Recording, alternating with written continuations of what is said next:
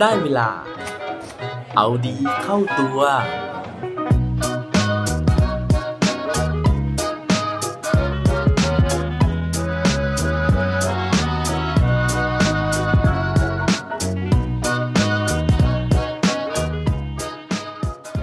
ถ้ากำลังคิดว่าชีวิตของคุณล้มเหลว ลองฟังเรื่องราวของผู้ชายคนนี้ก่อนไหมครับ สวัสดีครับ พบกับผมชัชวานแสงปรีดีกร และรายการเอาดีเข้าตัว รายการที่จะคอยมามันเติมวิตามินดีดด้วยเรื่องราวแล้วก็แรงบันดาลใจ เพื่อเพิ่มพลัง และภูมิต้านทานในการใช้ชีวิตให้กับพวกเราในทุกๆวัน เชื่อว่าพวกเราทุกคนนะฮะจะต้องมีวันที่เรารู้สึกท้อถอยนะฮะรู้สึกว่าเฮ้ยชีวิตของเราเนี่ยทำไมมันแย่มันเลวร้ายขนาดนี้นะฮะวันนี้ก็เลยขอหยิบเรื่องราวของผู้ชายคนนี้นะครับมาเล่าสู่กันฟังนะฮะ ผู้ชายที่เขาเคยได้ชื่อว่าเป็น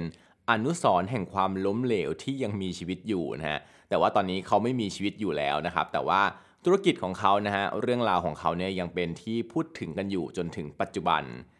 ผู้ชายคนนั้นนะฮะมีชื่อว่าฮาแลนด์เดวิดแซนเดอร์สหรือที่เรารู้จักกันในนามผู้พันแซนเดอร์สครับ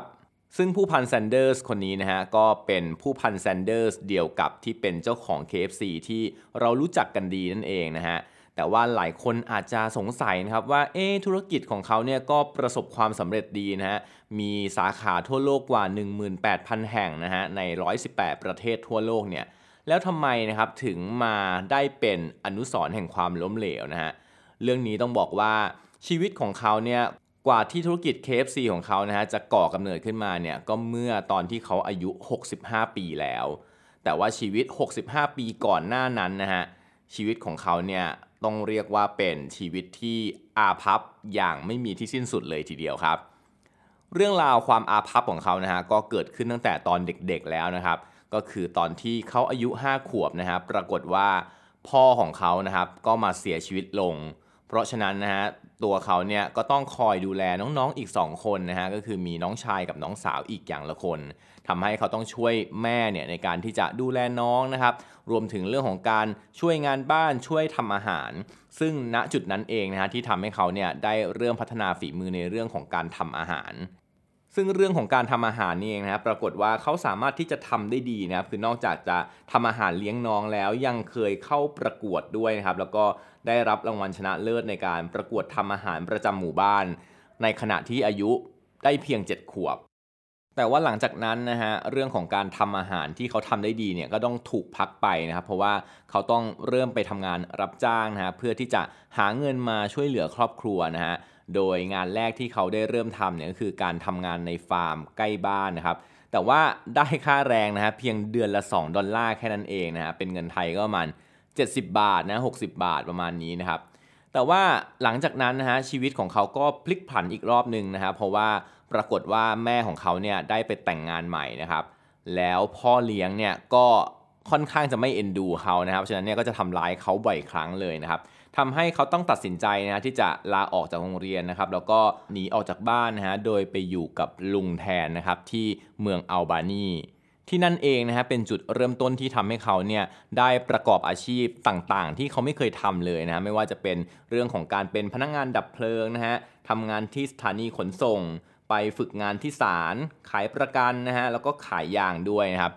หลังจากที่ทำงานไปได้สักพักหนึ่งนะฮะเขาก็ตัดสินใจนะครับที่จะปลอมแปลงหลักฐานการเกิดนะฮะพวกวันเดือนปีเกิดสูจิบัตรต่างๆนะครับ เพื่อที่จะได้เข้าไปทำงานเป็นทหารนะฮะเมื่อตอนที่เขาอายุ 15 ปี คือปกติตามเกณฑ์แล้วเนี่ย15เนี่ยมันยังไม่สามารถที่จะเข้าประจำการได้นะฮะก็อาศัยเรื่องของความที่อาจจะหน้าแก่นะครับแล้วก็ปลอมแปลงเอกสารเนี่ยในการที่จะเข้าไปทำงานในกองทัพ หลังจากที่ผ่านการเกณฑ์ทหารแล้วนะฮะเขาก็ได้ถูกส่งไปทำงานในคิวบานะฮะแต่หลังจากนั้นไม่นานนะฮะก็โดนขับออกจากกองทัพนะครับเพราะว่าถูกจับได้ หลังจากโดนขับออกมานะฮะก็ตัดสินใจที่จะไปเรียนนะฮะไปสมัครเข้าเรียนโรงเรียนกฎหมาย แต่ว่าปรากฏว่าความสามารถนะฮะไม่ถึงนะครับ เพราะฉะนั้นเนี่ยก็เลยโดนปฏิเสธไม่ให้เข้าเรียนนะฮะหลังจากนั้นนะฮะเขาก็เลยเดินทางไปอยู่กับลุงอีกคนนึงนะฮะซึ่งน้องชายของเขาเองก็อยู่ที่นั่นด้วยนะครับแล้วก็ที่นั่นนะฮะก็ได้ทำงานอีกหลายอย่างเลยนะฮะไม่ว่าจะเป็นคนขับเรือกลไฟนะครับเป็นพนักงงานขายประกัน ทำงานที่การรถไฟนะฮะแล้วก็เป็นชาวนานะฮะซึ่งทั้งหมดทั้งมวลนะฮะจนถึงอายุ 17 ปีเนี่ยเขาก็ได้สร้างสถิติขึ้นมานะครับว่าจากอายุ 15-17 เนี่ยผ่านการโดนไล่ออกจากงานมาแล้วถึง 4 ครั้งด้วยกันนะครับ หลังจากไม่ประสบความสำเร็จเรื่องงานนะฮะก็ ยังมีข่าวดีเข้ามาบ้างนะฮะในชีวิตของเขาก็คือ เขาได้เริ่มแต่งงานมีครอบครัวนะฮะตอนอายุ 18นะครับแล้วก็ปีถัดมาตอนอายุ 19เนี่ยก็ได้ลูกชาย 1 คนนะครับแต่ว่าหลังจากนั้นนะฮะในปีที่เขาอายุ 20นะฮะก็ปรากฏว่าภรรยาของเขานะครับที่ชื่อโจเซฟินคิงนะฮะก็ หนีกลับไปอยู่กับครอบครัวนะฮะไปอยู่กับพ่อแม่ของเขานะครับด้วยเหตุผลที่ว่าเขาไม่สามารถที่จะอยู่กับคนที่ไร้อนาคตแบบผู้พันแซนเดอร์ได้ หลังจากที่ภรรยาแยกทางไปนะฮะในปีถัดมานะครับเขาก็ได้ข่าวร้ายอีกนะครับว่าลูกชายของเขานะครับที่เกิดกับโจเซฟินคิงเนี่ยเสียชีวิตลงนะครับ โดยในระหว่างนั้นนะฮะผู้พันแซนเดอร์เนี่ยก็พยายามที่จะง้องอนนะฮะขอคืนดีกับภรรยา จนในที่สุดนะครับก็กลับมาคืนดีกันนะฮะแล้วก็มีลูกสาว 2 คนนะฮะแต่ว่าสุดท้ายเนี่ยภรรยาก็หนีกลับไปอยู่กับพ่อแม่อีกนะฮะจนหลังจากง้องอนเท่าไหร่ก็ไม่สำเร็จนะฮะผู้พันแซนเดอร์เนี่ยก็วางแผนนะครับที่จะลักพาตัวลูกสาวนะฮะโดยไปแอบซุ่มอยู่ในพุ่มไม้นะฮะของบ้านภรรยานะครับแล้วก็กะว่าทุกๆวันเนี่ยลูกสาวสองคนจะออกมาวิ่งเล่นนะฮะเพราะฉะนั้นจะถือโอกาสจังหวะนั้นเนี่ยในการที่จะลักพาตัวนะฮะแต่ปรากฏว่า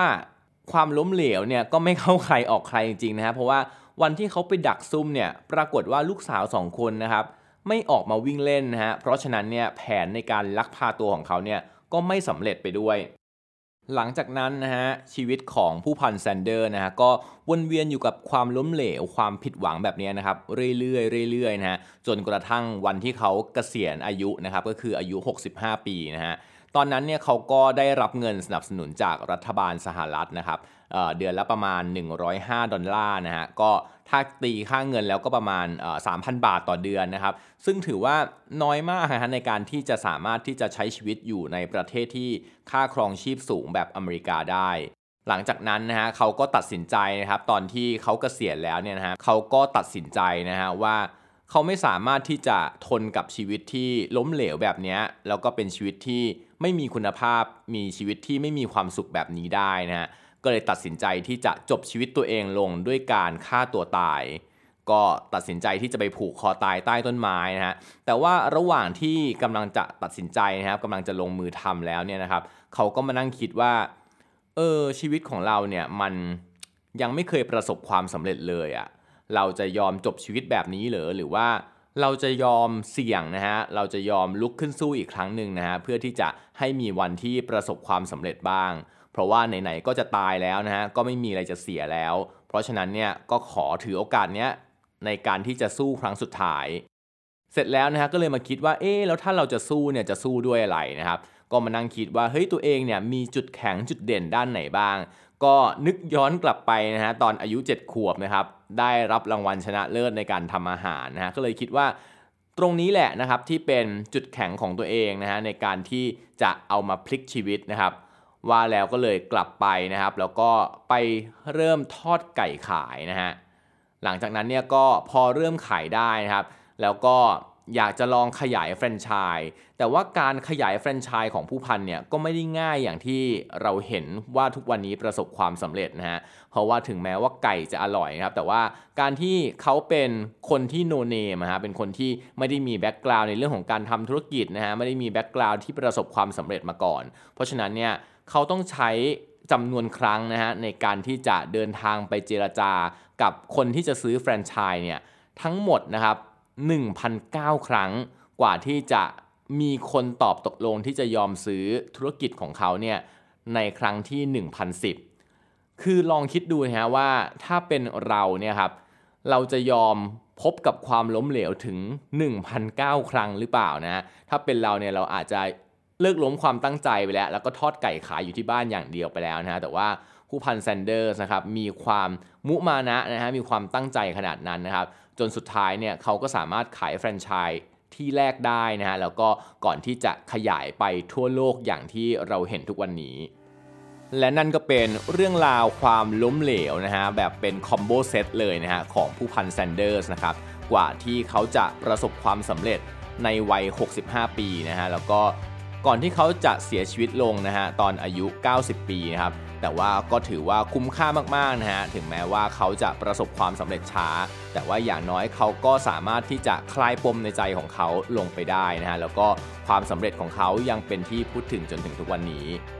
พวกเราเองนะฮะถ้าหากว่ากำลังท้อนะฮะอยากให้ลองเอาเรื่องราวของผู้พันแซนเดอร์นะครับมาเป็นกำลังใจในการที่เราจะลุกขึ้นสู้นะฮะและหวังว่าพวกเรานะฮะจะผ่านวันที่เลวร้ายไปได้อย่างไม่ยากครับ และปิดท้ายวันนี้ด้วย quote ดี quote โดนจากผู้พันแซนเดอร์สนะฮะเขาบอกไว้ว่า one has to remember that every failure can be a stepping stone to something better อยากให้ทุกคนได้จดจำไว้นะฮะว่าทุกความล้มเหลวนะครับ มันเป็นอีกก้าวหนึ่งนะฮะเพื่อที่เราจะมุ่งสู่สิ่งที่ดีกว่าครับ อย่าลืมกลับมาเอาดีเข้าตัวกันได้ทุกวันจันทร์พุธศุกร์ ร้อมกด subscribe ในทุกช่องทางที่คุณฟัง รวมถึงกดไลค์ กดแชร์ เพื่อแบ่งปันเรื่องราวดีๆ ให้กับเพื่อนๆของคุณผ่านทุกช่องทางโซเชียลมีเดีย สุดท้ายนี้ขอให้วันนี้เป็นวันดีๆ ของพวกเราทุกคน สวัสดีครับ